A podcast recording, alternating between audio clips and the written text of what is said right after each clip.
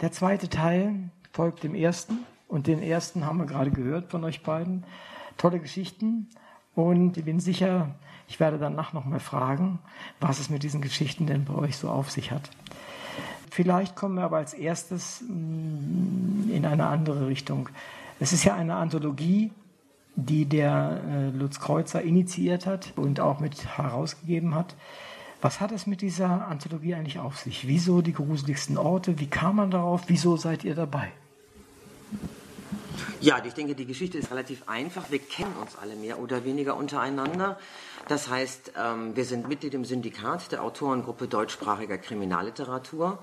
Und in München sitzen über 70 Autoren, die teilweise aktuell schreiben oder früher geschrieben haben. Und wir laden ab und an zu Stammtischen ein.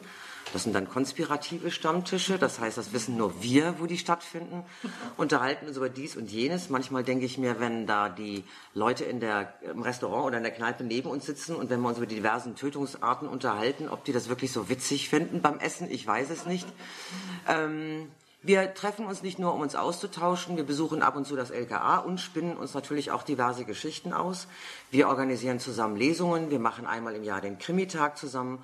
Und so entstand dann eben halt zwischen insbesondere Lutz Kreuzer und Uwe Gardain, die dann die Herausgeber wurden, die Idee, Mensch Meier, wir untersuchen einfach mal, was es in München denn so für unheimliche Orte gibt und wer mag dazu eine Geschichte schreiben. So ist im Grunde genommen die Idee entstanden und alle, die am Stammtisch saßen, waren von der Idee begeistert und so wurden dann auch die Autoren ein wenig ausgewählt. Also vielleicht darf ich da noch hinzufügen, wir vom Syndikat sind natürlich tatsächlich sehr seltsam. Also da sind alle deutschsprachigen Krimischriftsteller. Wir treffen uns auch einmal im Jahr und machen also eine Stadt unsicher und wir gehen dann in die Pathologie oder eben ins LKA oder wir machen Seminare, mit welchen Giften man am besten tötet. Und ich glaube tatsächlich, alle, die uns zuhören, die bekommen ganz schön Angst. Ich habe die Angela schon auf einem Sarg sitzen sehen und es ist aber für uns wichtig, dass wir uns miteinander austauschen, dass wir voneinander lernen können, dass wir voneinander Tipps bekommen. Und für uns ist diese Vereinigung der Schriftsteller eine ganz wichtige. Ja, und das ist die Kriminale und die war dieses Jahr in Aachen. Im nächsten Jahr treffen wir uns in Hannover. Also alle Krimi-Fans, die meinen, sie müssten unbedingt mal 200 Krimi-Autoren auf einen Haufen sehen, die lade ich gerne ein, nächstes Jahr nach Hannover zu kommen. Ich habe vorhin schon im Vorgespräch kurz etwas gesagt, wo ich sofort von dir nee, das ist so nicht geerntet habe. Ich habe nämlich gesagt, offenbar gibt es sehr, sehr viele Krimi-Frauen. Es gibt ja auch die mörderischen Schwestern. Davon kenne ich eigentlich doch schon einige. Und habe dann postuliert, warum schreiben eigentlich so viele Frauen Krimis? Und bist du mir in die Parade gefahren? Ja, aus dem einfachen Grund, weil wir seit einigen Jahren Statistiken darüber führen. Es gibt ja auch Autoren-Duos, es gibt Autorinnen, es gibt Autorinnen und wir kreuzen dann immer brav. Die Glauser Jurysekretärin macht das dann, weil wir verleihen ja auch einmal im Jahr die Besten der Besten werden gekürt, also Preise, die Friedrich Glauser Preise. Und da hat sich also herausgestellt, dass es wirklich die Waage sich einigermaßen hält zwischen Männern und Frauen. Also insofern, dass nur Frauen Krimis schreiben, das kann ich nicht unterschreiben. Aber, muss man dazu sagen, leider bekommen Männer zum Beispiel mehr Preise als bei anonymen Wettbewerben. Und Männer werden im Krimi-Genre auch lieber gelesen, sodass zum Teil Frauen sogar unter Männerpseudonymen schreiben. Und das ist dann wirklich was, wo man ab und zu drüber nachdenken sollte, warum das so ist. Und deswegen zum Beispiel gibt es die mörderischen Schwestern, die du gerade schon genannt hast, wo sich eben auch Frauen zusammenfinden und sagen, wir müssen uns eigentlich gegenseitig ein bisschen stützen, damit nicht die Männer mehr gelesen werden als wir. Mich mit dem Lesen, dass Frauen viel mehr lesen an der Stelle, das ist, glaube ich, wirklich unbestritten. Die wirklich aktiven Leser sind in weitem Überzahl der Frauen. Ja. Warum geht von denen so ein Druck auch in Bezug auf die Preisverteilung aus? Warum lesen sie auch lieber Männer? Was steckt dahinter? Also ich fürchte, bei der Preisverteilung ist es ein bisschen anders. Leider sitzen auch bei den Preisverteilungen mehr Männern in den Jurys. Und ich denke mir, es sind alte Traditionen, dass die großen Literaten einfach früher mehr Männer waren. Und dass man das leider noch so ein bisschen im Hinterkopf hat. Und das muss sich ändern. Ja, ich sage, deswegen wurde das Syndikat ja unter anderem auch gegründet, weil insbesondere natürlich die Angelsachsen einen großen Anteil, das hat auch geschichtliche Gründe, insbesondere auf dem Markt waren. Und dann kamen auch die Schweden, das ist schon lange her. Naturalismus waren dann dementsprechend, wusste man auch immer die Schweden, ganz große Vorreiter. Deutsche Autoren haben sich damals auch schon schwedische Namen gegeben, um überhaupt gelesen zu werden. Also das ist kein neues Phänomen. Mhm. Und da wurde eben halt das Syndikat 89 gegründet, um überhaupt auch mal dem deutschsprachigen Krimi ein Auge zu widmen, einfach zu schauen, die gibt es auch. Und es hat sich Gott sei Dank wirklich, solange ich zumindest jetzt zurückgucke, wirklich im Positiven geändert. Wenn wir jetzt auf die Bestsellerlisten gucken, dann finden wir also sehr viel deutschsprachige Autoren, insbesondere im Krimi-Bereich wieder. Und das erfreut natürlich unser Herz insbesondere. Und das ist auch schön, dass der Weg langsam, aber sicher, auch im, wie gesagt, wäre so schön, der Prophet im eigenen Land gilt nichts. Aber es werden, darf man auch nie vergessen, die Besten der Besten ja übersetzt. Wir kriegen ja all das, was sonst in Schweden oder in England oder in Frankreich übersetzt, sonst noch gelesen wird, bekommen wir ja gar nicht. Wir bekommen wirklich nur die Crème de la Crème. Und die wird also von den großen Verlagen nicht nur eingekauft, sondern auch dementsprechend gepusht. Und bei den deutschen Autoren ist das lange Zeit so gewesen nach dem Motto, entweder du setzt dich durch oder Pech gehabt. Und da wird mittlerweile auch ein bisschen, Gott sei Dank, mittlerweile werden da ein bisschen andere Akzente gesetzt. Mir fällt dazu ein, dass du schon recht hast. Es kommen wahrscheinlich auf den deutschen Markt übersetzt, ja, du sagtest die Besten. Ich glaube, die in den Ursprungsländern am besten gehen. Auch natürlich. Das muss nicht immer 1:1 sein, aber trotzdem sind es halt die dort besonders gut laufen. Warum oder wie erklärst du es dir, dass die Dinge, die in Skandinavien gut laufen, bei uns auch gut laufen? Es ist ja doch eine ganz andere Welt eigentlich. Also wie gesagt, da gibt es mehrere Gründe. Einer ist sicherlich auch, was nicht nebenan beim Bäcker passiert, in meiner unmittelbaren Umgebung, da muss ich mich nicht fürchten. Das heißt, alles, was irgendwo in anderen Ländern spielt, hat ja den Reiz, nicht umsonst hier Dona Leon und Venedig, ja, alle wollen nach Venedig, alle wollen auf der Terrasse sitzen wie Dona Leons Protagonistin, ja, alle wollen so gut kochen können wie die, keine Ahnung, weiß ich nicht, ja, aber das ist eine wunderbare Welt, die ich mir einfach in meinem Kopf so anschauen kann, sei es irgendwie mit einer tollen Umgebung wie Venedig, sei es irgendwas, was ich überhaupt nicht kenne, Skandinavien, dann England war ich vielleicht auch mal, das hat so ein bisschen Reiz, wir Deutsche sind sehr offen, im Gegensatz zu den anderen Ländern, die überhaupt nicht wissen wollen, was in Deutschland passiert. Ja, also das muss man einfach auch so ein Stück weit sich anschauen. Und dementsprechend sind die immer schon Vorreiter gewesen oder sehr überproportional in den Buchläden verteilt gewesen. Und im Laufe der Regionalkrimis, die ja oft den negativen Touch bekommen haben, was ich sehr traurig finde, weil es gibt Regionalkrimis und Regionalkrimis. Das heißt, die spielen bei uns eben halt und das hat einen gewissen Reiz, der angenommen wird von der Region, aber so grundsätzlich nicht unbedingt. Also ein Münchner interessiert nicht unbedingt, was in der Eifel alles fürchterliches passiert. Das hat also einen anderen Rahmen bekommen. Ja, aber überregional lesen wir alles. Wobei ich finde, dass diese schwedischen und norwegischen Krimis schon was ganz Neues eingebracht haben. Wir kamen eher aus dieser englischen Tradition, Who's Done It? Und die Nordischen haben eben das Psychologische reingebracht. Also welche Psychologien, welche Lebensgeschichten stecken hinter den Tätern, auch hinter den Kommissaren. Und das waren neue Welten. Und das haben die richtig gut gemacht. Und deswegen war da was Neues, was den Markt auch interessiert hat und auch zu Recht. Mir fällt auf, ich lese nicht so wahnsinnig viele Krimis, aber ich sehe halt auch im Fernsehen öfter welche. Und dass da die Kommissare oder zumindest die entsprechenden forschenden Protagonisten eigentlich mittlerweile auch nicht mehr halbwegs normal sind. Sondern sie haben alle schwere Macken bis schwerste Macken. Wie sieht das mit euren Leuten aus, die ihr so erfindet?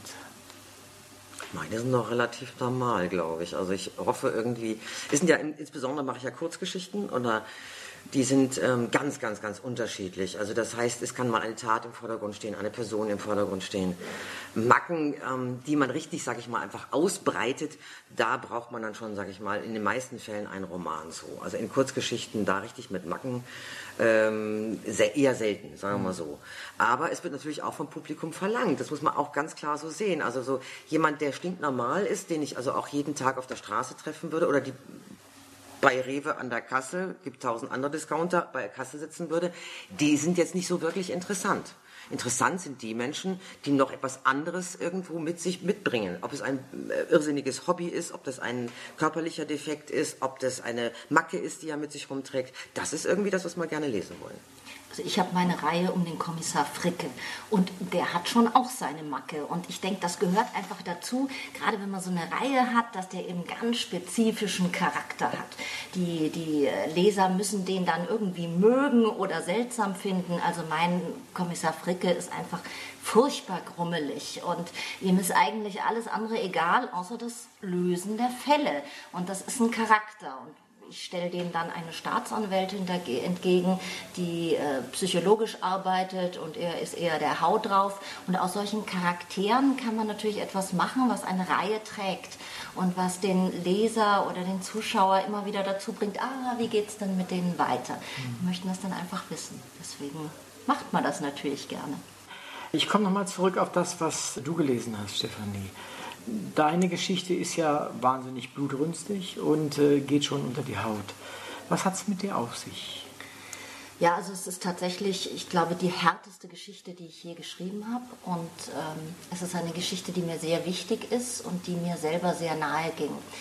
Ich habe bei einer Veranstaltung, die hieß Der erzählte Fall, diese Geschichte, das ist der reale Westparkmord, von einer Hauptkommissarin erzählt bekommen, die tatsächlich auch ihren ersten Tag hatte und das erfahren hat. Und eigentlich das Ganze nie weggesteckt hat, in dem Sinne, dass man es je vergessen konnte. Das ist übrigens die Manuela Obermeier, die auch Krimis schreibt. Mhm. Ich hatte es sofort gepackt. Und ich habe weiter recherchiert, habe dann großartige Hilfe bekommen vom Pressesprecher des LKA, vom Ludwig Waldinger, der auch sofort gesagt hat, ja, ich helfe da gerne, weil er war Polizist damals und hatte diesen Bezirk und kannte alles und kannte den ganzen Fall. Und mich hat fasziniert, wie sehr alle an diesem Fall hingen und wie sehr alle das aufdecken wollten. Und 10 Jahre lang hat es keiner aufgedeckt, weil es gab ja keine Beziehung zwischen Opfer und Täter und dann ist für die Polizei fast nichts zu tun. Und diese ganze Dynamik, dass da ein Mann aus reiner Mordlust tötet, was es sonst kaum gibt. Also es ist wenigstens so, dass jemand erst provoziert, bevor er dann Gewalt ausübt. Aber er hat ja nichts gemacht, außer getötet. Und den Strudel, den das für alle, die dabei sind, mit sich bringt, hat mich unglaublich fasziniert. Und ich wusste, dass ich unbedingt darüber schreiben möchte. Es ist ja, wenn man so will, fast der perfekte Mord. Wenn keinerlei Beziehung besteht zwischen Opfer und Täter, wenn kein Motiv zu finden ist, außer dem, dass nur in dem Täter selbst liegt, einfach zufällig jemanden getötet, dann hast du keine Chancen. Ja. Denke ich mal. Entstand dann auch erst 10 Jahre später, als der nämlich wegen etwas anderem verurteilt war und ein Freund, er hatte das im ganzen Freundeskreis erzählt, aber die hatten alle Angst, etwas der Polizei zu sagen, der hatte Angst davor, dass er wieder aus dem Knast rauskommt. Und dann hat er einen Hinweis gegeben und erst dann haben sie ihn gekriegt. Eine seltsame Wendung letztendlich, ja. Naja, das Leben schreibt schon die tollsten Geschichten, ne? Davon mal abgesehen. Da sind wir bei den Geschichten. Du bist ja auch jemand, Stefanie, die Bücher schreibt, die, ich habe mir auch was davon aufgenommen, ganz anders gelagert sind auch als mit Krimis. Wie kommt es zu diesem Spannungsfeld?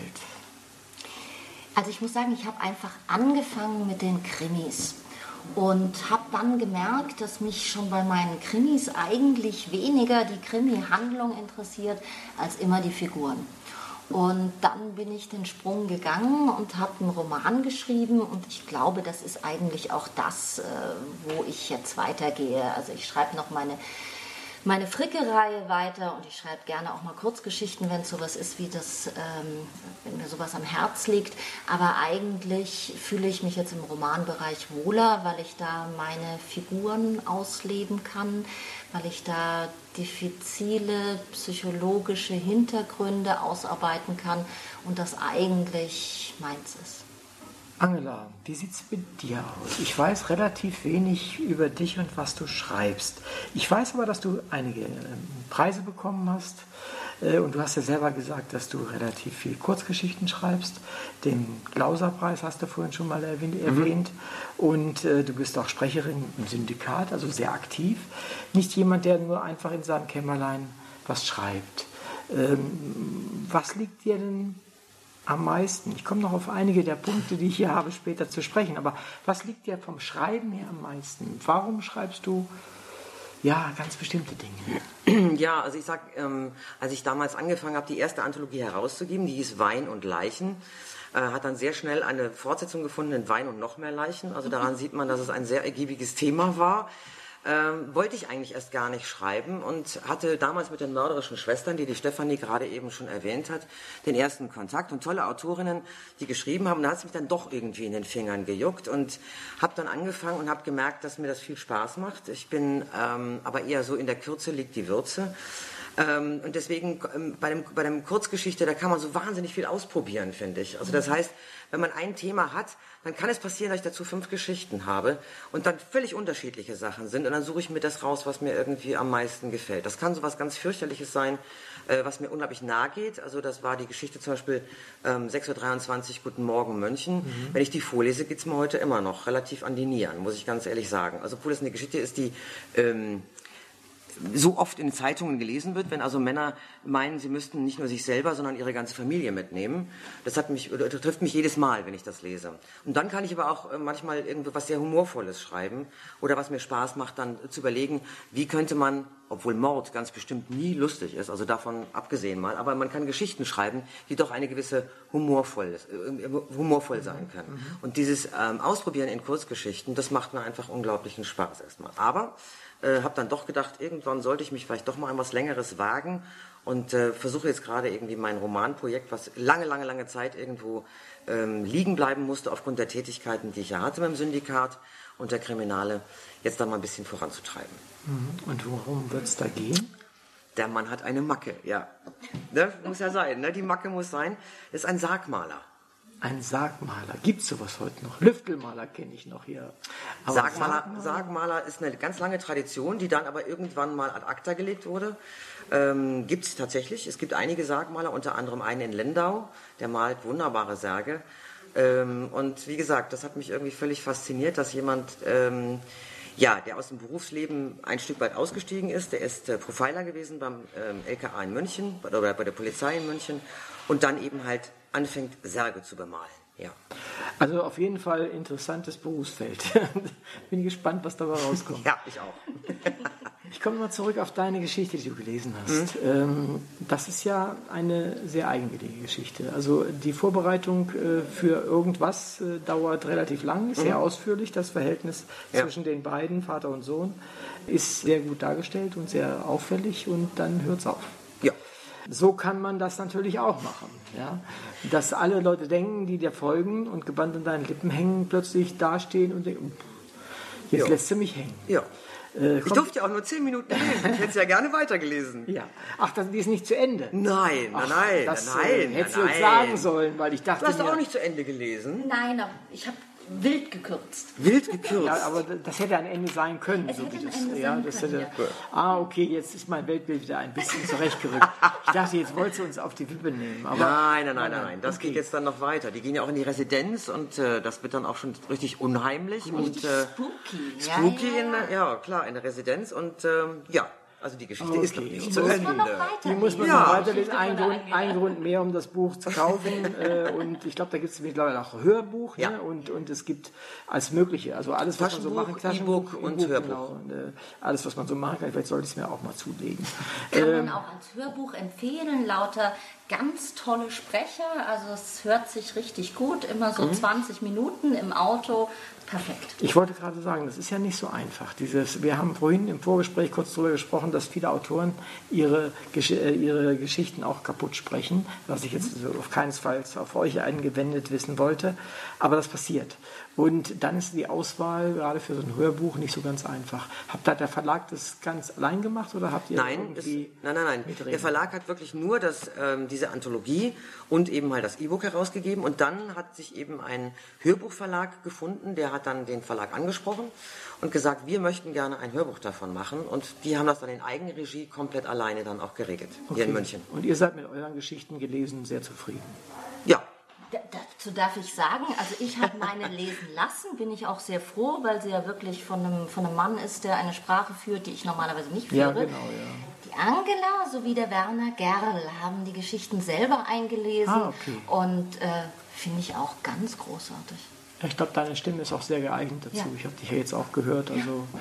Aber das ist halt nicht bei jedem gegeben. Nein. Das muss man ganz klar wissen. Und manchmal passt auch, meistens schon, da passt das Geschlecht schon zu der Geschichte. Aber nicht immer. Ne? In dem Fall hast du recht, da ist viel, viel schlimme Sprache dabei. Und die kommt bei einem Mann, je nachdem, was er so für eine Stimme auch darbietet, natürlich anders rüber als von einer Frau. Ja. Das ist schon richtig. Nein, also ich bin ein Fan von Hörbüchern. Ich habe hunderte von Hörbüchern. Ich lese fast keine Bücher mehr. Ich höre fast nur noch Bücher schon seit 20 Jahren oder sowas. Das ist viel schöner und vor allen Dingen geht es mehr ins Gedächtnis rein. Man kann ja bei jeder Gelegenheit das so machen.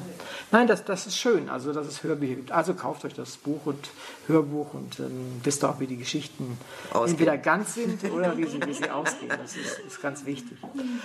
Kommen wir nochmal zu dir, Angela, zurück. Du bist in Krefeld geboren. Wie kommst du hierher? Studium. Okay.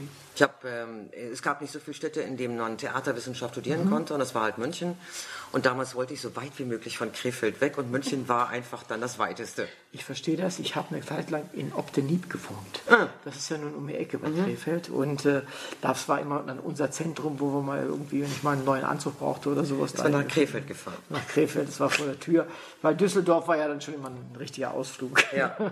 Nein, also oft genug höre ich dann an dieser Stelle der Liebe wegen. Oder sowas, dass man das war Studium. Das war Studium. Ja, Theaterwissenschaften zu studieren und dann sozusagen hier zu landen, hätte ich fast gesagt. bei uns im Radio zu landen, sind ja zweierlei Sachen. Du hast gearbeitet als pädagogische Mitarbeiterin, aber machst du das noch? Nee, das mache ich nicht mehr. Also ich gebe noch viele Kurse bei der Volkshochschule, aber der Weg war wirklich ein bisschen, heute würde man sagen, normal. Damals war das so ein bisschen krumm. Ich habe im Theater gearbeitet, hat viel Spaß gemacht. Aber ich bin immer ein großer, großer, großer Fan der Münchner Volkshochschule gewesen, immer schon. Und habe schon ganz früh da eben Jazzgymnastik unterrichtet. Ich weiß nicht, was ich da alles gemacht habe. Und mittlerweile gebe ich auch Schreibkurse. Die machen mir also großen Spaß, auch in Haus Buchenried, was ich also wirklich großartig finde. Unter anderem auch die Krimi-Kochkurse, die damals entstanden sind, als wir hier in München die Kriminale hatten. Also hat mir immer schon Spaß gemacht, und da hat mich irgendwann mal die VHS gefragt, ob ich nicht teilweise als pädagogische Mitarbeiterin arbeiten möchte, was ich auch dann teilweise gemacht habe. Aber ich bin dann mit einem Theater, jetzt kommt die Liebe wegen Nummer. Ich wollte immer nach Berlin dann irgendwann mal, aber der Liebe wegen bin ich dann hier geblieben, und mein Mann war als Tierarzt tätig, und dann sind wir dann aus München rausgezogen, so ein bisschen ländlich, so zwischen Augsburg und München. Und insofern war dann mit der VHS als Festangestellte, war dann Schluss, und dann kam irgendwann auch Kind und Kegel noch dazu. Also das heißt, dann war dann irgendwie so ein bisschen Landleben, und da bin ich im Grunde genommen jetzt immer noch und habe meinen Schreibraum und habe dann eben halt, Gott sei Dank ist dann das Internet erfunden worden. Ich war nicht mehr alleine, wunderbar, die Welt ist wunderbar gewesen dann, und habe das Syndikat kennengelernt, und damit kamen dann so ein bisschen Dinge in Bewegung. Ja. Vielleicht eine Frage dazu, die an euch beide geht. Ich meine, du kommst aus Erlangen, das ist ja nun auch nicht der bayerische Sprachraum und der Münchner Sprachraum schon gar nicht. Wie kommt ihr als quasi nicht bayerisch Sprechende mit der Sprache klar, und welchen Anteil nimmt sie in eurem Schreiben? Ja, ich komme damit nicht klar. Also ich bin tatsächlich Fränkin, in Erlangen geboren und in Lohr am Main bei Würzburg aufgewachsen, und ich bin nicht mehr in der Lage, Fränkisch zu sprechen, weil das bei uns zu Hause nicht gesprochen wurde.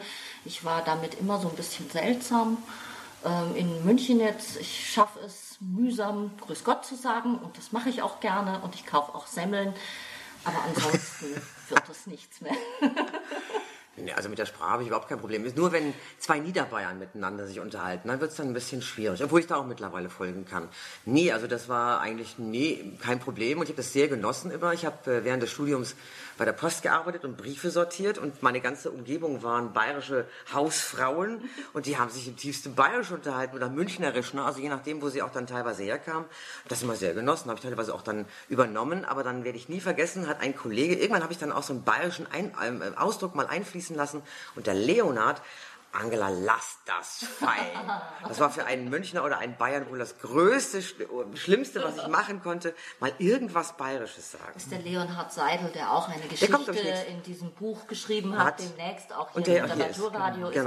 Und der ist, glaube ich, sogar in Giesinger. Ja, genau. Das ist ein echter Bayer. Aha. Ging gar nicht, Ja. Okay, er hat auch, glaube ich, bayerische Kurse gegeben oder so ähnlich, soweit ich mich entsinnen kann. Dann sind wir drei ja richtig am Tier. Ich komme aus Hannover, also Hochdeutscher geht es nicht, also aus der Gegend von Hannover. Ja.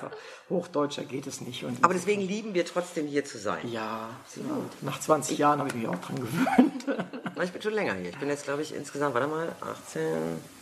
40 Jahre hier. Ich müsste eigentlich schon mittlerweile eingebürgert werden, oder? Ja. Kriegt man da eine Urkunde? So von, ne? Sollten wir einfordern. Man wird seltener beschimpft als die Preis. Insofern ist ja schon mal was. Nein, aber in eurem Werk spiegelt sich da nichts. Nein, bei mir nicht. Nein. Da kommt vielleicht, wenn es irgendwo halt ein Stück weit Thema ist, ganz, ganz wenig in der Sprache mal. Ganz, ganz wenig vor. Aber nicht viel, nein. Weil da muss man sich ja auch schwer damit beschäftigen, wie es geschrieben wird. Genau. Und da gibt es ja auch viele Schulen und es gibt zwar Lexikon noch darüber. Und viele Fettnäpfchen. Ja. Genau. Also lieber nicht, okay. Aber das ist... ich lasse mich dann von Leonhard immer beraten. Ich finde das aber ganz schön, die Bayern selbst sind dafür nichts fies, wie man so schön sagt, ne? Sondern sie reden ja immer angeblich sächsisch. In allen möglichen Persiflagen oder wenn sie Witze erzählen, und dann geht es mir immer ganz schlecht, weil ich wohnte ganz dicht hinter der Grenze und habe immer DDR-Fernsehen gesehen und konnte Sächsisch schon als Kind relativ gut. Aber das, was die hier meinen, was Sächsisch ist, ist gruselig, so ähnlich wie wir, wenn wir versuchen würden, bayerisch zu reden. Sag uns doch mal einen sächsischen Satz. Ne blanc. Also das ist relativ kurz. Ganz schwierig wird es, wenn man Sächsisch auf Englisch spricht. It's a dick-dack muzzle measures. Ja, damit habe ich dann immer auf internationalen Kongressen die Leute geärgert. Das war richtig schön. Nein, also man kann mit Sprache viel Gutes tun, viel anrichten. Und ich denke mal, ihr schreibt ja da auch viele Dinge, die auch zum Nachdenken bringen. Zum Beispiel habe ich mitbekommen, dass, jetzt finde ich das mit meinem Zettelchen nicht wieder, ich habe neulich eine Sendung gemacht, da einer von euch beiden hat da mitgeschrieben. Ja, bei der Literaturgeschichte Münchens. Ne? Richtig. Habe mich das gewundert, dass wir dann da eine Parallele haben. Genau. Wie bist du dazu gekommen? Ganz einfach. Der Herr Schelong hat damals jemanden gesucht und der hat die Monika Dubler von der Krimi-Buchhandlung Glatteis gefragt, ob sie nicht jemanden wüsste, der so ein bisschen eine Abhandlung über den Krimi in München insbesondere schreiben könnte. Und da hat sie mich angerufen und gefragt, unterhalte ich doch einfach mal mit dem Herrn Schelong. Und dann haben wir uns unterhalten und ich habe gesagt, naja, es war ein sportliches Unternehmen, auf, weiß ich nicht, 4-5 Seiten sollte ich die ganze Geschichte des Krimis von den Anfängen bis heute unterbringen. Aber hat geklappt, hat funktioniert, mir sehr viel Spaß gemacht, muss ich ganz, ganz ehrlich sagen. Am Anfang habe ich gedacht, das wird ja eine heitere Nummer, aber es kamen wirklich irrsinnige Namen dann zutage. Unter anderem habe ich so zum ersten Mal, muss ich zu meiner Schande gestehen, einen Konsalik gelesen. Und die Drohung, also ich kann das wirklich nur jedem empfehlen, der so alt ist wie ich und die Olympiade in München erlebt hat. Der hat das Buch 2 Jahre vorher geschrieben, es ist vor der Olympiade, also im Frühjahr 1972 erschienen und geht über ein Attentat über die Olympischen Spiele. Guck an, ja, Konsalik hat ja, glaube ich, 500 Romane geschrieben oder sowas mit seiner Tochter zusammen. Ja, aber echt, also wirklich die Drohung, das würde man heute gar nicht mehr so schreiben können. Der hat also Klarnamen, wie die Minister damals hießen, wie der Oberbürgermeister hieß, alles. Das ist alles in dieser Drohung. Dann dürfte man heute, glaube ich, in der Form nicht mehr so unterbringen. Nee, aber...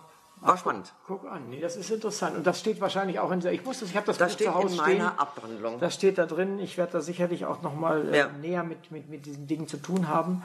Aber das war ich ganz erstaunt, als ich das gelesen habe. Hätte ich gar nicht gerechnet. Dass man außer Krimis noch was anderes schreiben kann? Nein, eher nicht. Sondern, dass ich da jemanden finde in einem eigentlich auf wissenschaftlicher Ebene basierenden Werk, dann dich gefunden habe. Also überhaupt jemanden gefunden, den ich kann, 2, 3 kenne ich schon, aber die sind tatsächlich Literaturwissenschaftler. Ja, und ich war auch hat mir auch Spaß gemacht, mit meinen ehemaligen Professoren in einem Buch zu stehen. Ja, ist doch schön. Schön. Ja, manchmal ist das sehr schön. Stefanie, nochmal zu deinen Romanen. Ich kenne ja, wie gesagt, nur Duft nach Weiß. Was hat es mit Mein schlimmster, schönster Sommer und mit Der Sommer des Blauen Nächte. Nee, der Sommer der Blauen Nächte.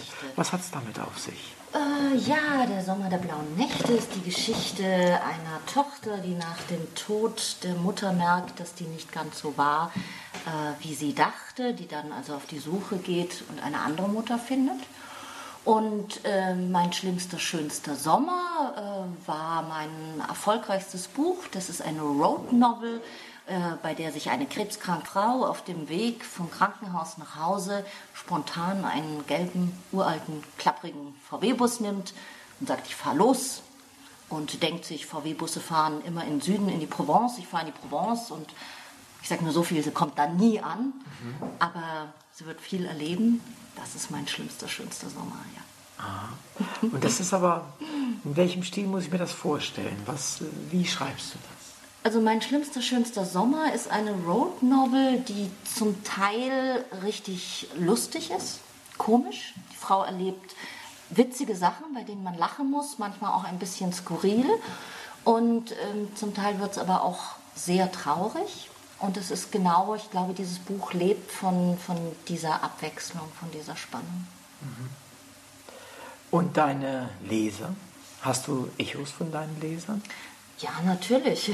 Viele. Was sind die sehnsuchtsgetrieben? Würden sie gerne auch ausbrechen, so in der Form? Oder haben die ähnlich schlimme Dinge erlebt? Ja, beides. Also ich höre immer wieder, dass dieses Buch in den Menschen genau das auslöst. Und da hast du, glaube ich, sehr richtig gesagt, dieses Wort Sehnsucht.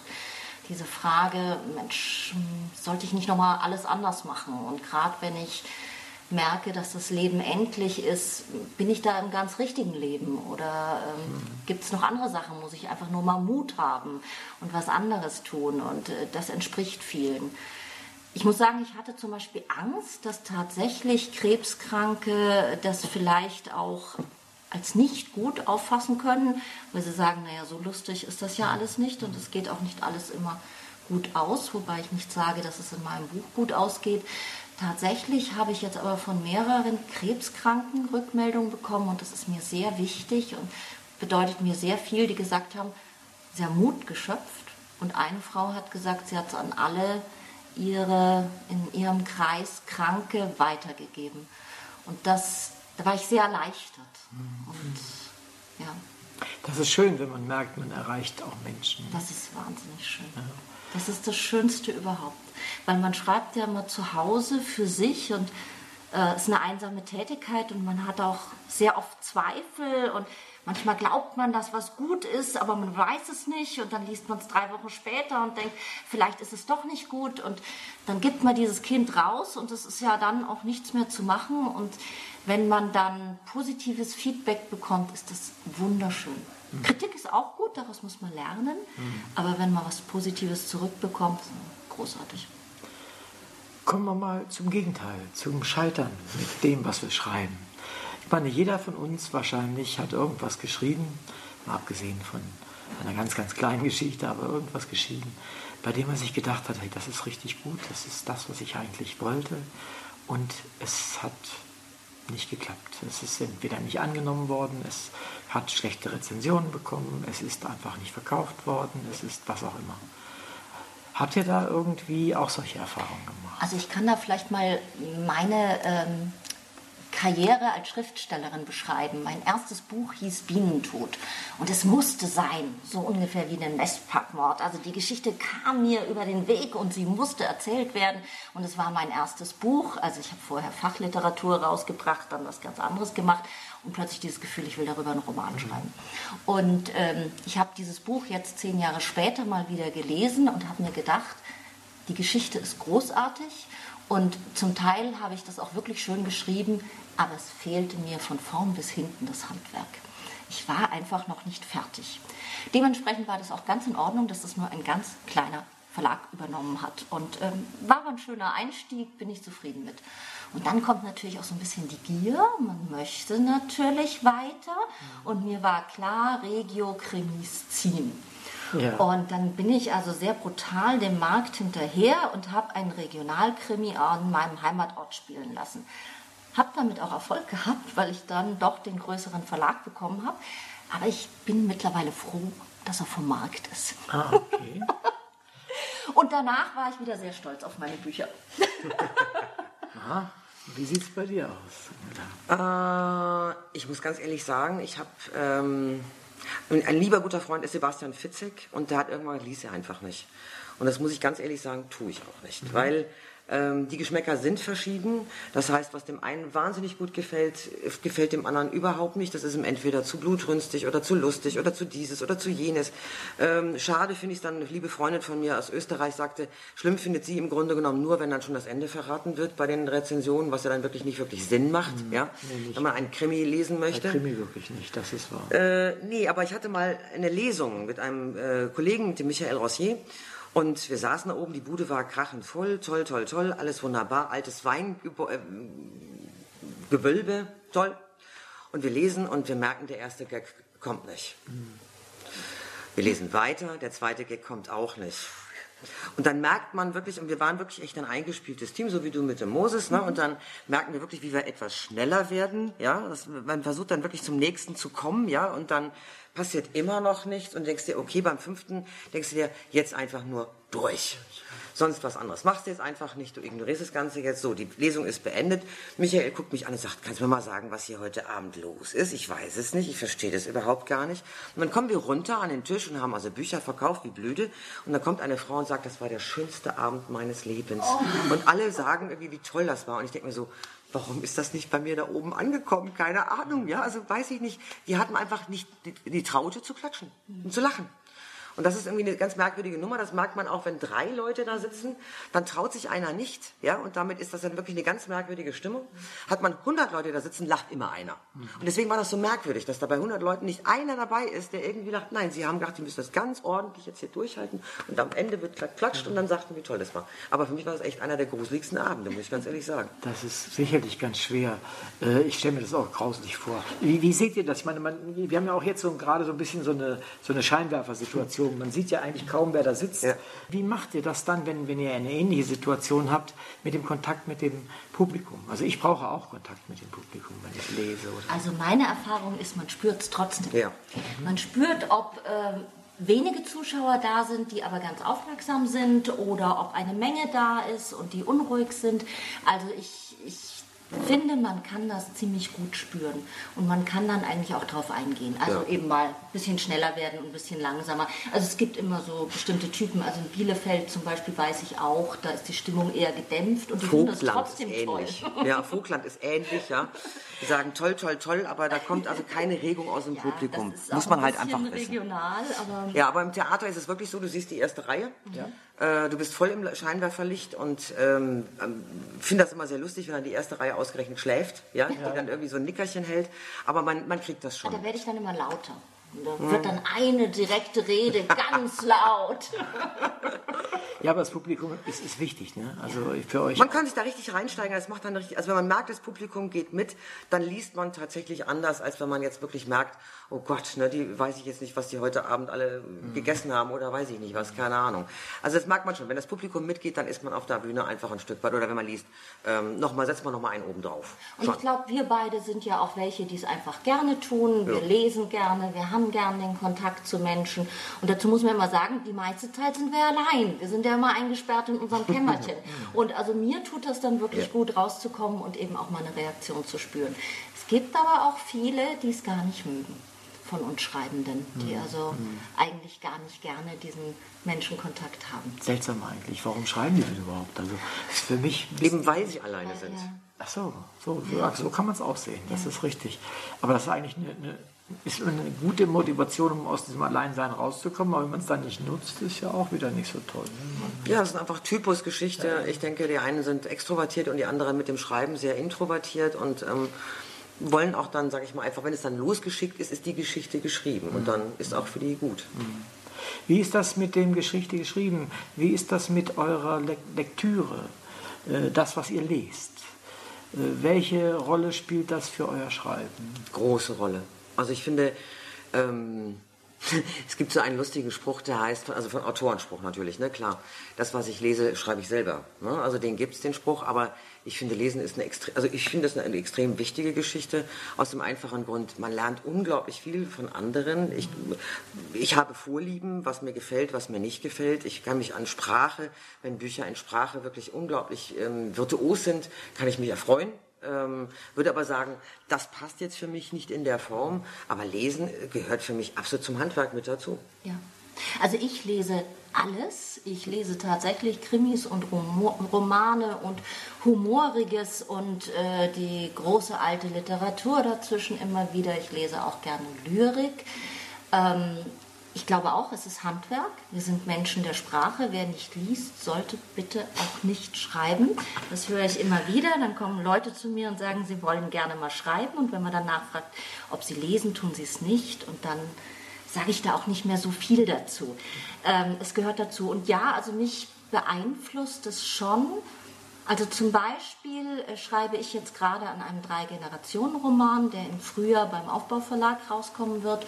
Und da war der Anstoß, dass ich einen solchen gelesen habe. Und ich fand das unerfassbar, also ganz anders, spielte in einem anderen Land und hatte ein ganz anderes Thema.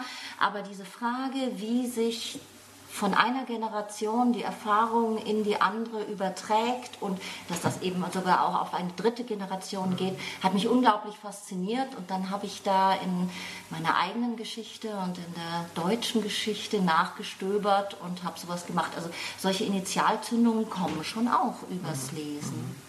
Natürlich. Also mir passiert das so, dass ich einen Satz höre oder lese und schon will ich anfangen zu schreiben. Ja.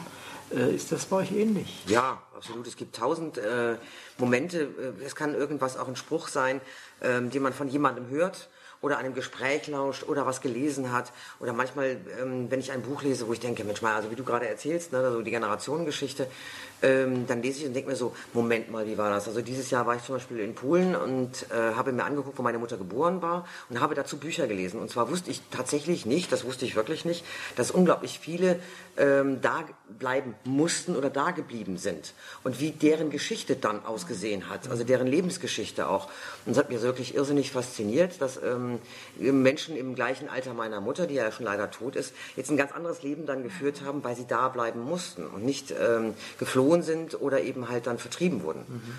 Und das hat mich zu einer Kurzgeschichte natürlich auf jeden Fall gebracht, ja, um mich damit zu beschäftigen nochmal.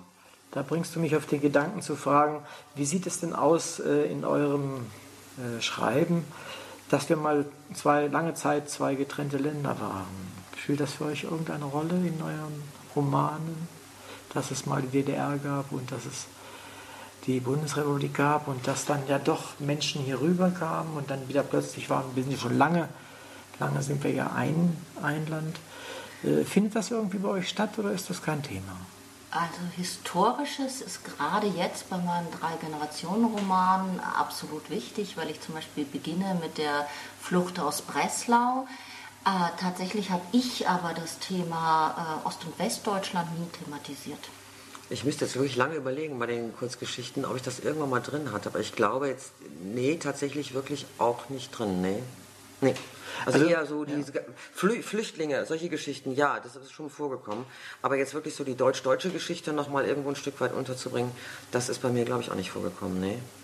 Es gibt im Krimi-Bereich ohnehin, glaube ich, nicht viel. Ne? Also mir fällt jedenfalls nichts dazu ein.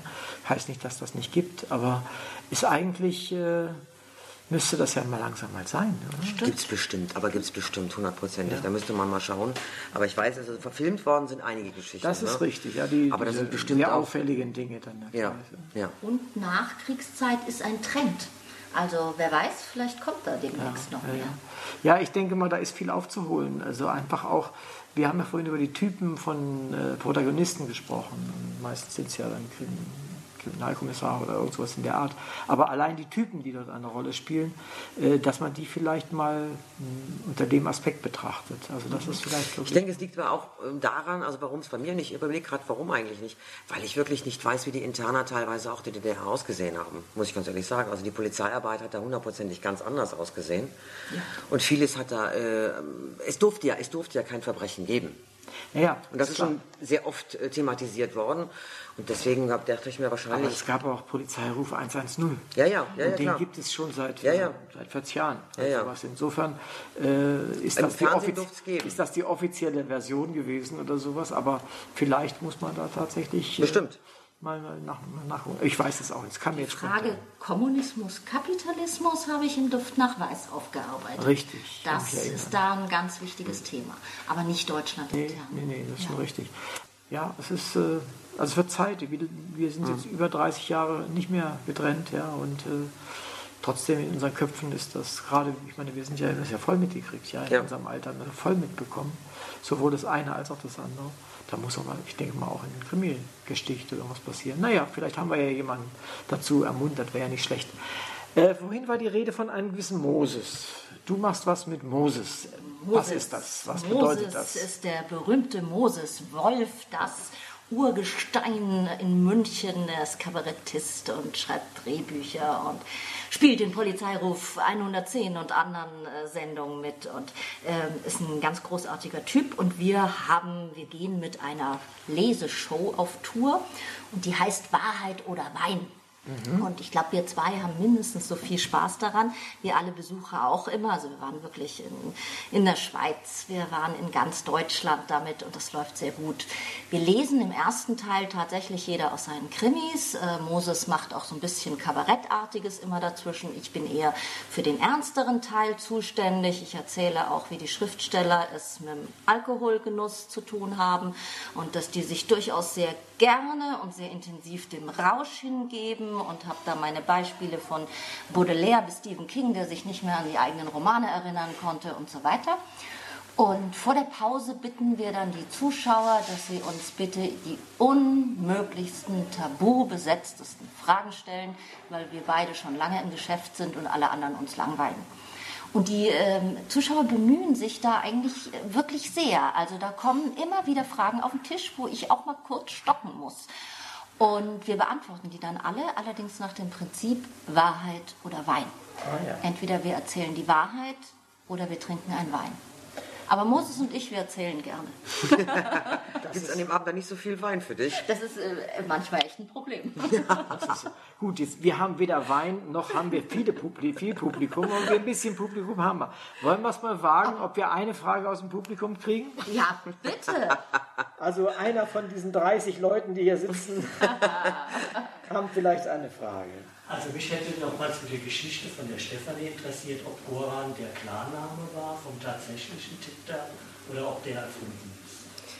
Tatsächlich hieß der fast so, das möchte ich jetzt nicht sagen, weil es ein bisschen problematisch ist, aber Goran ist sein Spitzname und das kann man sehr leicht googeln und ich bin da immer relativ nahe an den Namen geblieben, aber nicht ganz.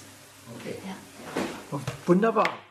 Ich lasse das. Dann das war wenig tabu. Die anderen winken ab und dann wollen wir sie auch da nicht. Also nicht fast quälen. Jedes Mal werden Moses und ich gefragt, ob wir nach der Show auf getrennte Zimmer gehen oder gemeinsame. Und dann trinkt ihr was. Dann sage ich zum Beispiel, jeden Abend kratze ich an Moses Tür, aber der macht mir einfach nicht auf. Ja, ist halt Moses. Ist halt Moses. Nomen ist Omen. Sehr schön.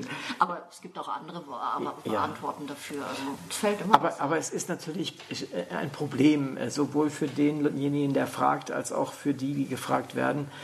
Spontan ist es schwierig, Dinge zu fragen, die anderen nicht schon 1000-mal gefragt worden sind. Deswegen lassen wir dies aufschreiben. Die sitzen in der Pause beim Wein zusammen und klügeln was aus. Das ist sicherlich hilfreich. Und es ist natürlich schöner, wenn man mal Dinge beantworten kann, die noch nicht gefragt sind. Ich hoffe, ich schneide noch nicht so schlecht ab.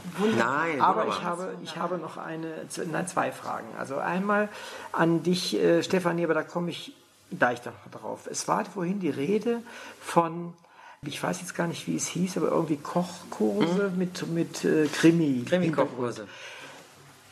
Was soll das bedeuten?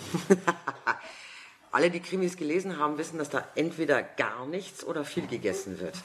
Das heißt, unter anderem daran kann man auch wieder einen Charakter eines Personals erkennen, was in dem Buch vorkommt. Und als wir damals 2002 die Kriminale in München organisiert haben, haben wir uns überlegt, oh Gott, das kriegt kein Mensch mit hier, was können wir denn alles machen? Also sind wir auf ganz, ganz viele Ideen gekommen.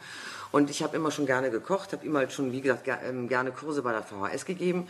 Und dann dachte ich, ich mache jetzt Krimi-Kochkurse. Und suche einfach, der erste Kurs hieß Mordshunger. Und da untersuche ich die Ess- und Trinkvorlieben von Privatdetektiven und Kriminalkommissaren und habe dazu ein passendes Menü ausgeguckt und habe das dann mit 16 Teilnehmern gekocht. Das ist so gut angekommen, dass es den Leuten so viel Spaß gemacht hat, dass wir mittlerweile dann einzelne Kommissare oder Themen genommen haben und die nochmal näher beleuchtet. Also so ist dann entstanden eben halt zum Beispiel Tatort Bayern, dazu gibt es dann also bayerische Küche. Wir haben Arsen und Kartoffelchen, das ging alles rund um die Kartoffel. Ich habe natürlich auch Dona Leon unter die Lupe genommen, klar, das war einer der Lieblings... Das bietet sich an, ja. Bietet sich an, ne? Also italienische Küche. Wir hatten auch schon Georges Simenon, also zu Tisch mit Maigret. Der ist mir als nächster eingefallen. Ja, genau. Es gab auch dann, das ist der einzige Kurs, der tatsächlich nie zustande gekommen ist, aber das lag wirklich, glaube ich, daran, dass das Publikum oder die Teilnehmer um einiges jünger sind als ich. Die haben nämlich, also mein erstes Kochbuch war, es muss nicht immer Kaviar sein. Na gut, ja, das ist so. Schon ein paar Tage her. Und dieser Kurs, den ich so lustig gefunden hätte, weil da sind Rezepte drin, die man heute ganz bestimmt nicht mehr nachkochen würde. Ja. Also mit 5000 Eiern und 5 Liter Sahne.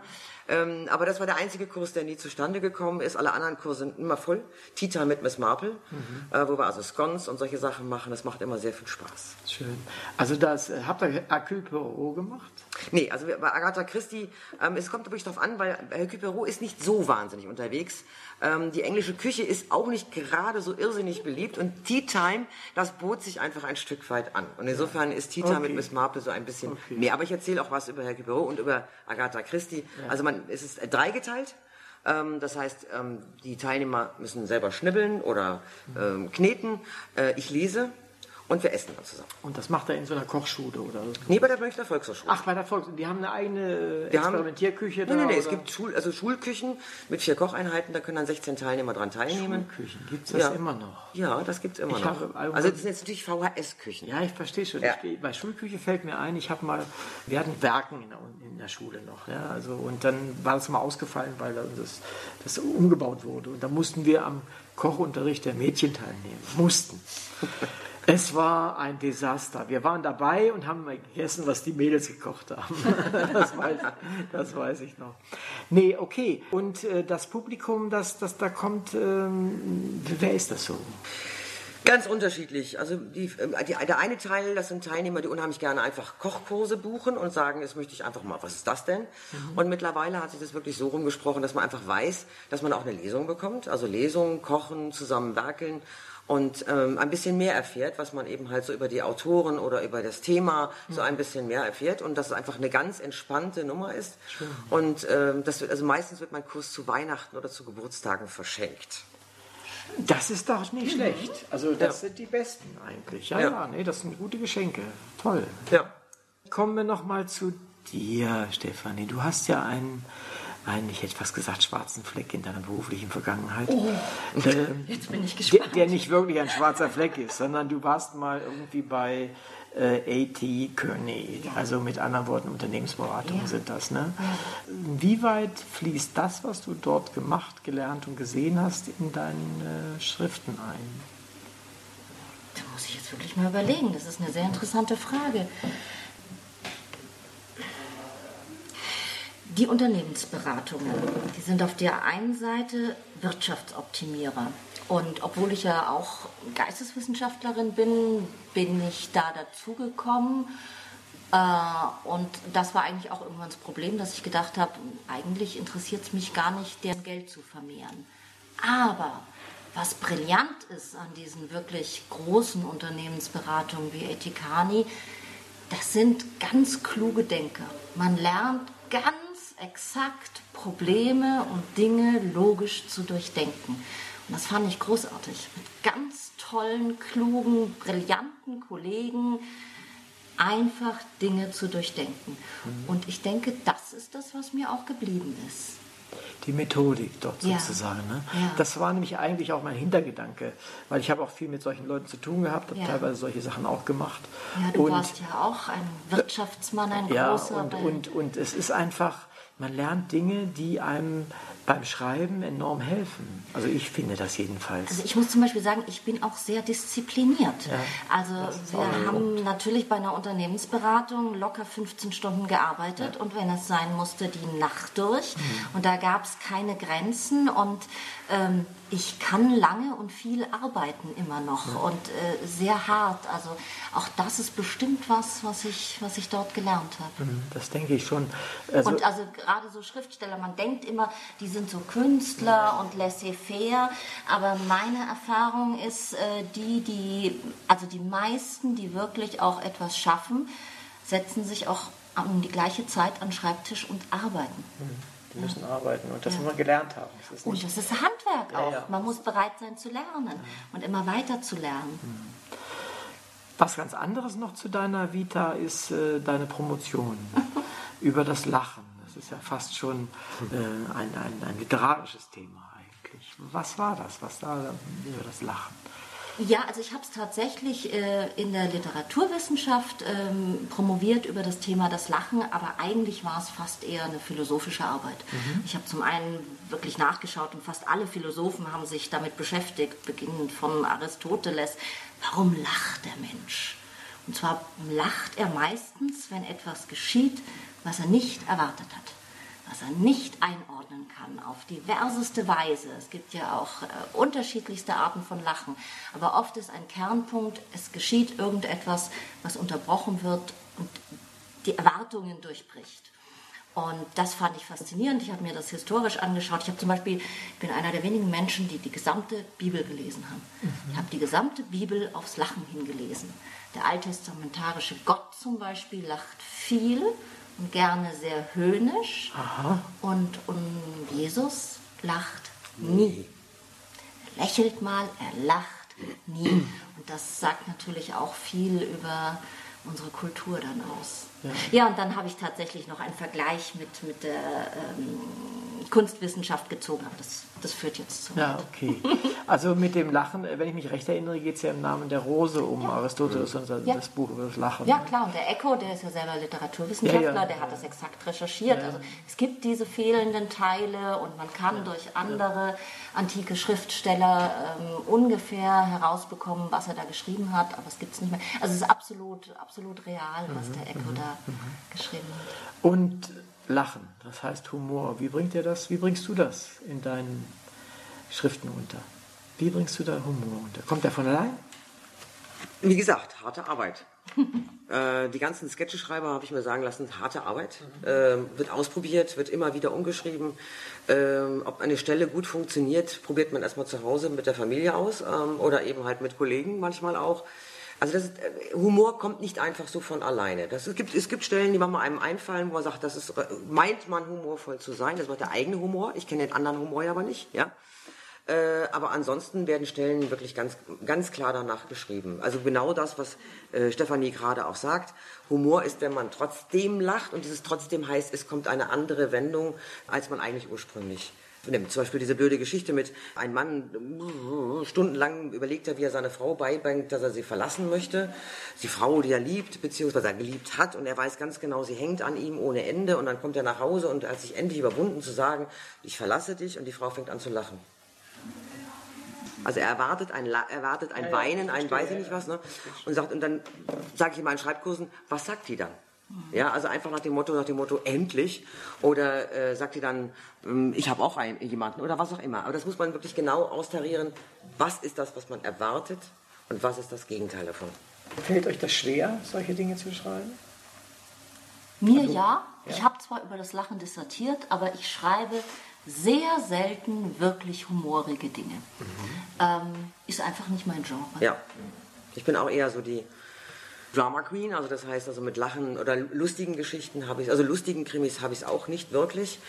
Bin aber sehr gespannt. Ich mit einer lieben Kollegin, der Elke Pisto, auch einer Autorin, mache ich ein Autorentreffen immer einmal im Jahr. Also das ist dann in Köln, nächstes Jahr im September. Und da geht es unter anderem über humorvoll Schreiben. Da bin ich sehr gespannt, was die gute Frau mir noch erzählen will. Weil ich finde, das gehört auch dazu, immer wieder sich solche Sachen anzuhören, also fortzubilden. Das ist nicht nur Lesen, sondern auch, was gibt es eigentlich so noch für Leute, die da beruflich zu tun haben. Unter anderem auch, wir haben darüber gesprochen, Lesen kann man üben. Also das heißt, Vortragen ist eine wichtige Geschichte. Das kann man lernen. Das machen wir auf der Kriminale in verschiedenen Seminaren. Unter anderem bieten wir sowas auch an. Das kann man alles lernen von anderen Leuten. Und das hört nie auf, Gott sei Dank. Und das finde ich spannend an der ganzen Geschichte auch. Gehen wir von dem Humor zur Ironie. Noch schwieriger. Vermeide Ironie beim Schreiben, das versteht nämlich keiner. Aber man selber, für einen selbst ist es völlig klar. Ne? Natürlich.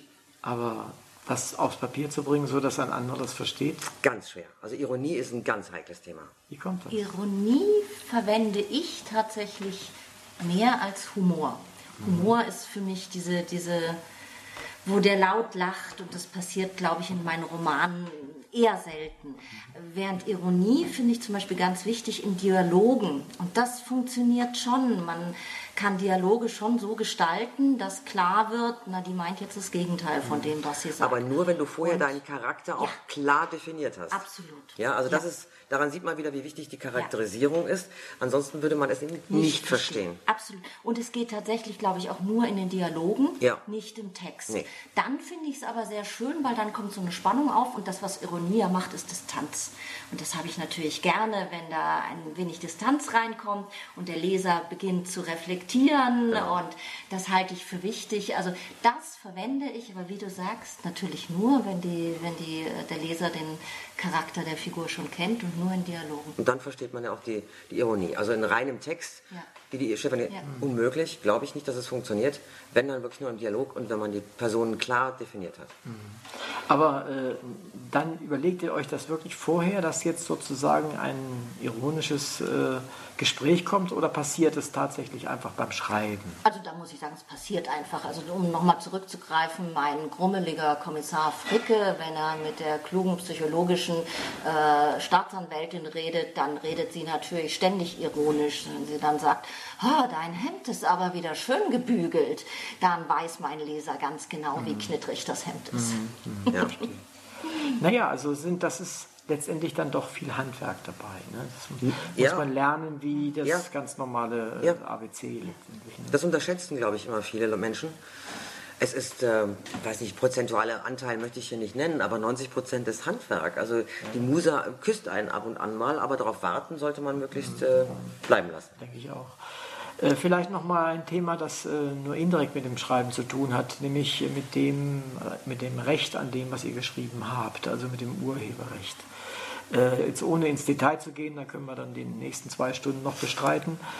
Geht euch das was an? Ja, wie gesagt, das ist das wichtigste Thema, was uns letztendlich ja auch ein bisschen umtreibt. Also nicht umsonst haben wir diese Initiative Ja zum Urheberrecht gegründet, insbesondere mit Unterstützung von den diversen Autorenverbänden. Das war die erste Aktion, wo wirklich alle Autorenverbänden auch mal gemeinsam, auch mit den Verlagen und auch die Autoren, eine Plattform gefunden haben und dafür zu kämpfen, dass dieses Urheberrecht, was ja aus ganz bestimmten Gründen irgendwann mal als eine der Grundrechte ein Stück weit fixiert wurde, auch erhalten bleibt.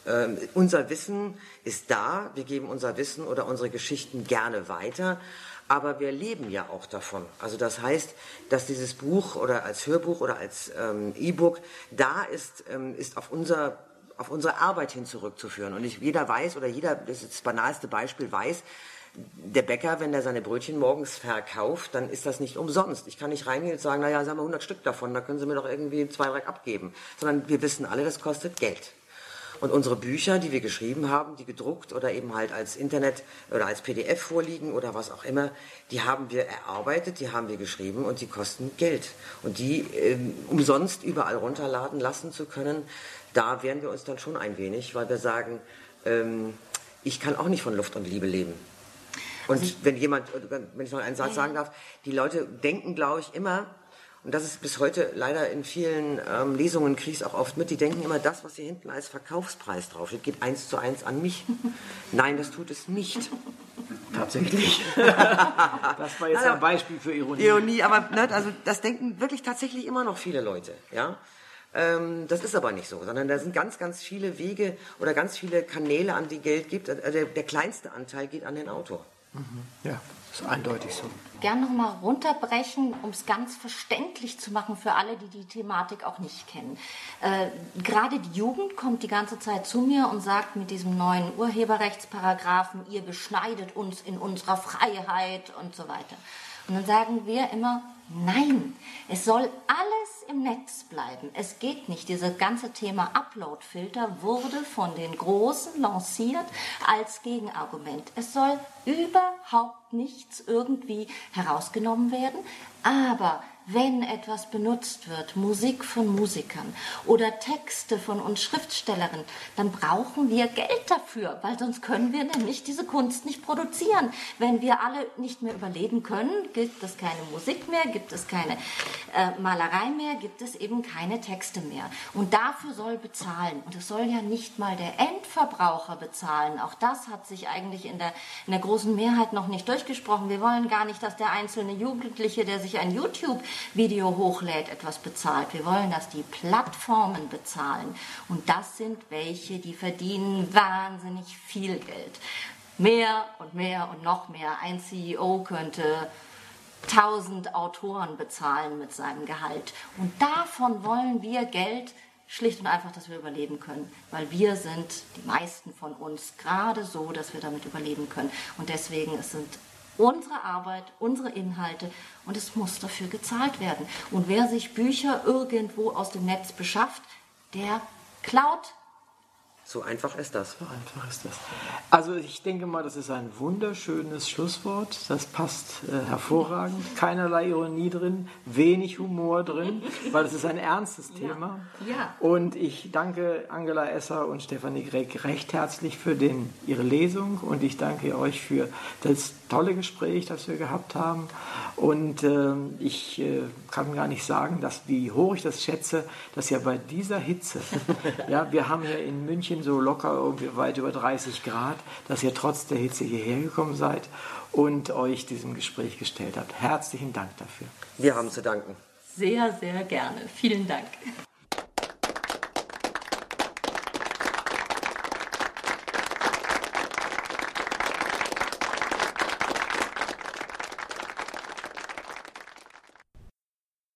Nächstes Mal ist Hörbahn on Stage mit dem gleichen Thema letztendlich beschäftigt, nur mit anderen Autoren, die auch in dieser Anthologie sind.